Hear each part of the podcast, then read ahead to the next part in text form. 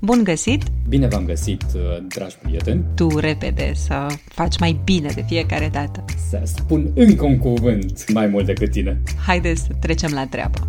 Voiam de fapt să vă spunem, după bun găsit, că am ajuns la sfârșitul sezonului Big Critic, pe care tu, Claudiu, așa frumos îl descrii de fiecare dată. Stai puțin. Dedicat dramaturgilor români contemporani.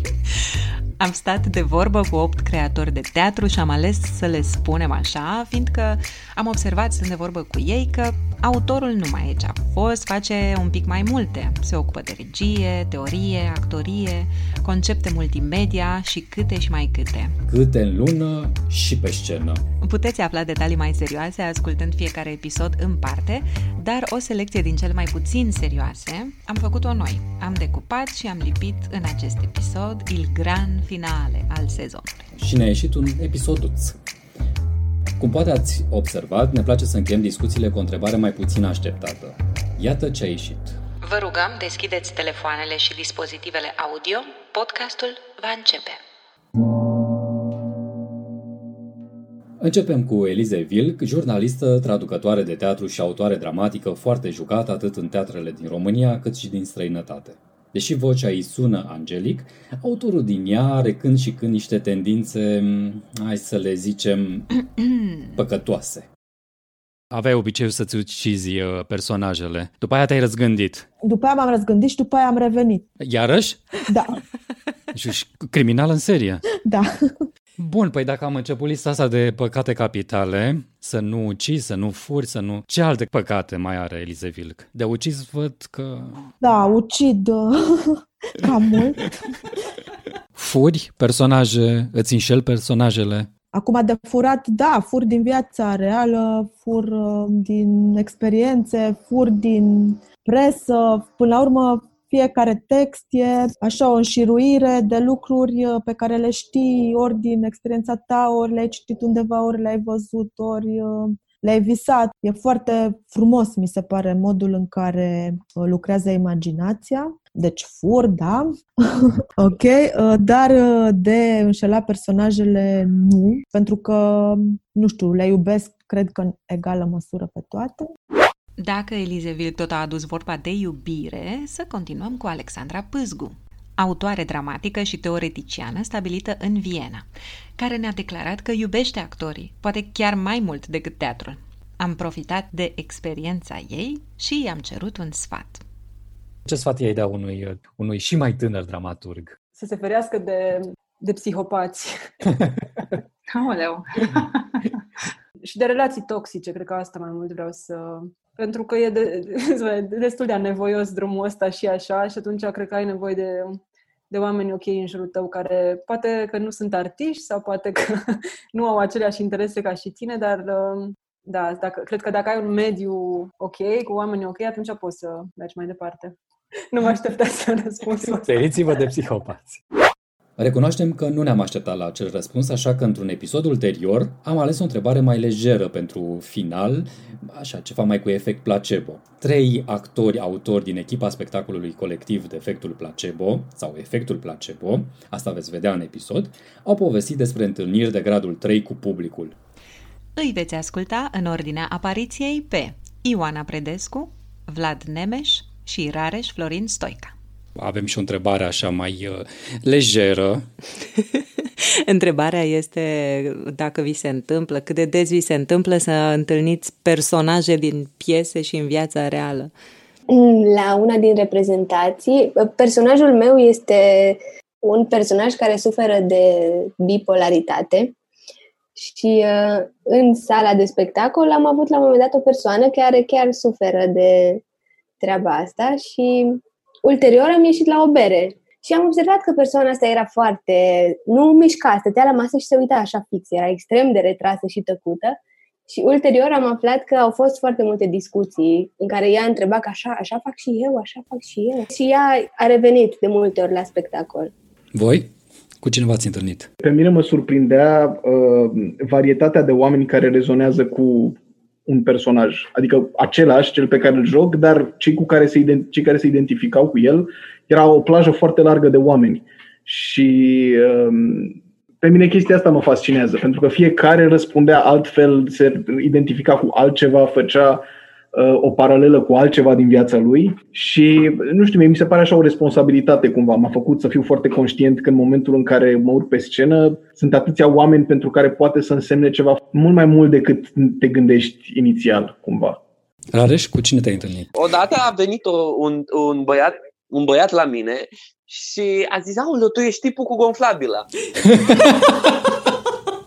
Atât de tare m-am rușinat deci nu am putut să-i spun absolut nimic. Cred că e nevoie de acest disclaimer, că rare și în spectacol interacționează cu o păpușă gonflabilă. Da, și asta ziceam, m-am rușinat foarte tare și am plecat de acolo, fără să spun niciun cuvânt acelui băiat. Adică nu ai recunoscut? Nu. Te-ai dezis de spectacol. E ok, Rare, și ok.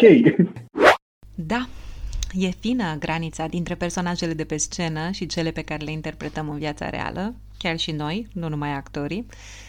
Uh, și despre asta am vorbit și cu Ciobo Sekei, dramaturg din Târgu Mureș, care aduce subiecte din manualele de istorie în lumea de astăzi, înarmat cu mult umor. Așa că l-am întrebat... Dacă într-adevăr lumea e o scenă. Un clișeu fabulos clișeu, exact. pentru încheiere. Clișeu, exact. Este un mare adevăr. Dacă te gândești, de exemplu, la, la faptul că totdeauna când intri la un loc de muncă, intri cu o mască. De exemplu, acasă ai, avut, ai avut o, o ceartă mare cu cu partenera de viață, partenerul de viață, după care intri, să zicem, ești uh, stewardesă și trebuie să stai în fața oamenilor și să, să arăți unde este ieșirea cu un zâmbet pe față. Deși e, e posibil să le arată altă cale de ieșire dacă e supărată. Și Alexa Băcanu caută căi de ieșire atunci când vine vorba de socializare. Cine ar fi zis? Căci în CV-ul ei citim că este om de PR și comunicare la reactor de creație și experiment din Cluj-Napoca, unde a creat și experimentat și ea un număr impresionant de piese, ca să nu mai vorbim de piesele scrise în afara reactorului. Cu dor de petreceri în gând, după atâta izolare, i-am cerut o recomandare. Pentru că noi suntem uh, așa mai, uh, cumva mai sălbăticuți, nu prea ieșim în lume. Mai sălbăticiți. Sau așa. Și n-am mai fost de mult pe la petreceri. Am avea nevoie de câteva, de o recomandare. Cum, cum te prezinți la o petrecere? Cum se prezintă Alexa Băcanu la o petrecere? Nu cred că mă prezint. Adică, a, dacă pot să evit, evit. Și dacă nu, cred că încerc să mă prefac că sunt normal, încerc să caut câinele, dacă există un câine, să mă duc să mă joc cu el. Dacă te întreabă cineva ce faci, și ce faci tu, Alexa? Sincer, mi-am dat seama că răspunsul meu standard e super, da, așa, un super foarte sarcastic și încerc să mă dezvăț și de obiceiul ăsta. Mm. V-am răspuns? Nu știu dacă v-am răspuns. Super!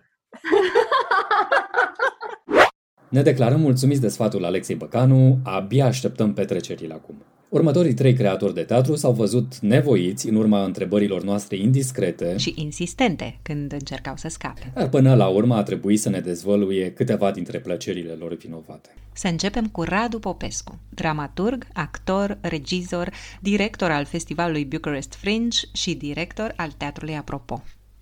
Am vrea să te scoatem din teatru și să te întrebăm care e plăcerea vinovată a lui Radu Popescu. Dacă poți să dai din casă. Varianta, varianta pentru public. Publică, nu știu cât da. de vinovată e, adică dacă trebuie să fie ceva vinovat, nu știu dacă am, cel puțin pentru public.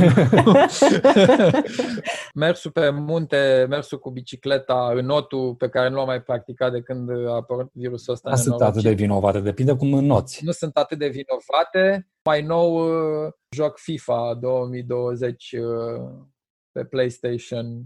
Asta este o plăcere vinovată. Da, asta e o plăcere vinovată. Ha, l-am convins până la urmă pe Radu Popescu să dea din casă. Cu Gabriel Sandu însă n-a trebuit să insistăm la fel de mult. Răspunsul lui a fost foarte prompt, veți auzi imediat. Dar mai întâi să vă spunem despre el că este un artist curios, care a căutat mereu noi căi de a se exprima cât mai liber, a trecut de la actor la dramaturg, apoi la regie și la spectacol de autor. Care e plăcerea ta vinovată și care poate fi spusă public? Înghețata este plăcerea mea extrem de vinovată. Odată am cheltuit la Roma, două, deci nu sunt nici măcar că nu se cred că spun asta, de adevărat. Am cheltuit la Roma într-o zi, într-o după amiază, 200 de euro pe înghețata. Buna mea prietenă din copilărie, Andra Manea, are această imagine cu mine. Noi am copilărit în drumul taberei și era un tonomat de înghețată care în, într-o zi urma să se închidă și avea un afiș cu astăzi este ultima noastră zi, cumpărați înghețată. și avea o promoție că dădeau uh, uh, trei înghețate la vafă la preț de două. Iar când a închis uh, taraba, eu am plecat cu șase înghețate și aș mâncam din toate deodată. Deci da, este o plăcere vinovată. Mulțumim că ai împărtășit-o cu noi.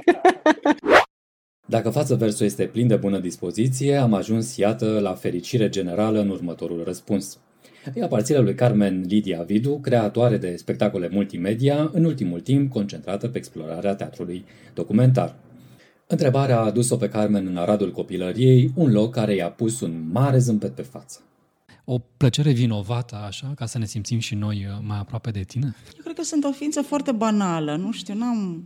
Un serial... Toată lumea are, nu știu, o melodie, eu o știu, melodie, de muzică nu știu, ușoară. Da. Albano și Romina Power, felicita, se pune? A, în sfârșit, în ah, sfârșit. sunt super fan. Tot, Așa. da, da, da, da. Muzica italienească, dar noi în Arad asta ascultam, muzica italien, Acolo e o italienească. zonă da, cu cu italieni, mulți mulți, italieni, da. Cu fabrici, cu copii, când mergi la strand, numai asta ascult și acum. Deci cred că au aceeași casetă, nu știu. Au o singură casetă și mie îmi super place. Sperăm că v-am făcut curioși. Cum suntem noi mereu. Și veți asculta cap-coadă episoadele cu dramaturgi români contemporani, pe care le găsiți pe toate sau pe aproape toate aplicațiile de podcast, plus pe pagina noastră de Facebook și pe site-ul bcritic.ro, b-critic.ro, unde le completăm cu fotografii, fragmente din piese, cronici, trailere, bogăție. Eu nu sunt Simina Popa. Iar eu nu sunt Claudiu Sfirski Lăudat. Sezonul Dramaturgi Români Contemporani este un proiect bicritic și față verso și s-a bucurat de sprijinul librărilor Cărturești. Vă mulțumim că ne ascultați și mai poftiți pe la noi! Față Verso, un podcast cu cititori bine dispuși.